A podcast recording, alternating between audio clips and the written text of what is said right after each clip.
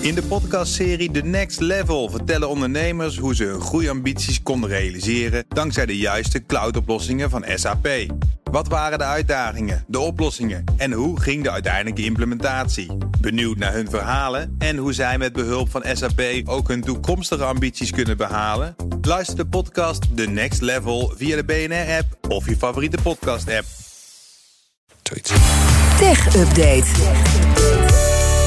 Hij zit nog steeds na te denken. Wat nou Niet zo- niet zo. Gaat niet zo snel genoeg. Ja. Ja, Conor Klerks, goedemorgen. Goedemorgen, Bas. De Amerikaanse, hogelijke, eh, Amerikaanse katholieke geestelijke, een vrij hoge, die moet opstappen.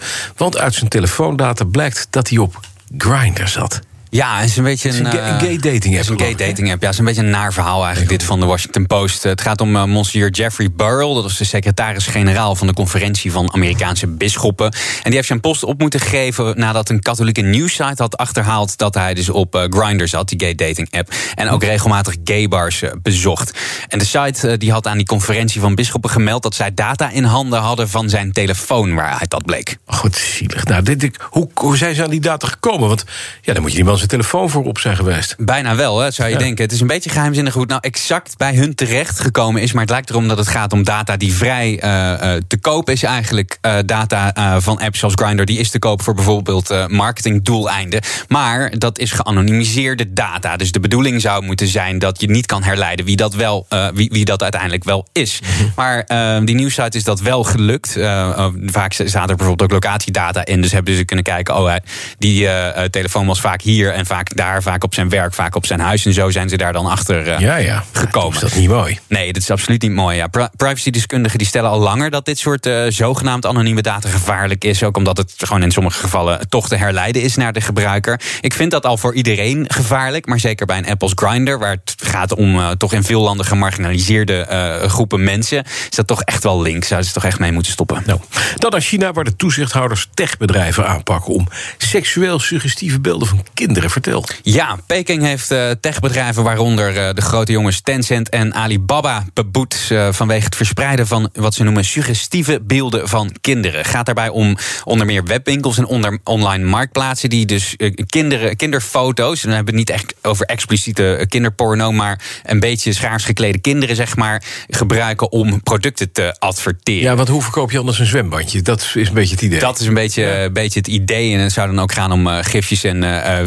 video's. En die beelden die moesten worden verwijderd. Over de hoogte van de boetes is eh, niets bekendgemaakt. Maar het past wel eh, in eh, eh, de steeds fellere lijn die eh, Beijing eigenlijk neemt. om eh, ehm, dingen op internet aan te pakken die zij kwalijk voor het fysieke en mentale welbevinden van minderjarigen noemen. Ja, Maar als je een, zwembandje wil verkopen, dan is het toch logisch dat je daar een foto van afdrukt met een kind Een erbij? kind, ja. Of, ja, of gaat Dat het zou om- ik ook denken. Maar Ja, misschien is die foto dan weer net zo Ja, ja, een gemaakt soort dat je dan denkt van nou ja, pikanterig Bot dat dan zo. Mm, eh, op. eh, ja, oké.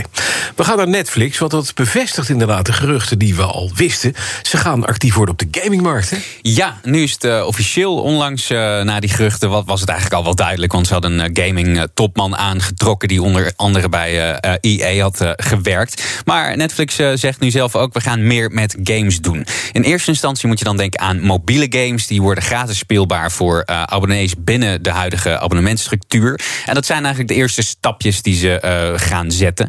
Eh, dat maakte Netflix bekend bij het publiceren van de cijfers... van het tweede kwartaal van dit jaar. Ja, en die cijfers vielen niet echt mee, hè? Nee, analisten waren in elk geval niet blij. Netflix had zelf een groei van 1 miljoen nieuwe klanten voor dit kwartaal, eh, afgelopen kwartaal eh, eh, voorspeld. Dat werden er anderhalf miljoen. Klinkt nog mooi. Ja, inderdaad, maar de prognose voor Q3 is tegengevallen. Ehm, Netflix verwacht zelf dat ze in het derde kwartaal 3,5 miljoen nieuwe abonnees bij kunnen schrijven. Volgens Bloomberg hadden de kenners op Wall Street gerekend op 5,5 miljoen. Dus dat is wel een, een forse discrepantie.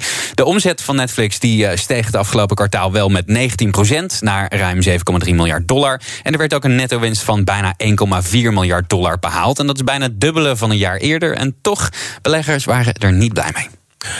Dankjewel, Connor. De BNR Tech Update wordt mede mogelijk gemaakt door In de podcastserie The Next Level vertellen ondernemers hoe ze hun groeiambities konden realiseren dankzij de juiste cloudoplossingen van SAP.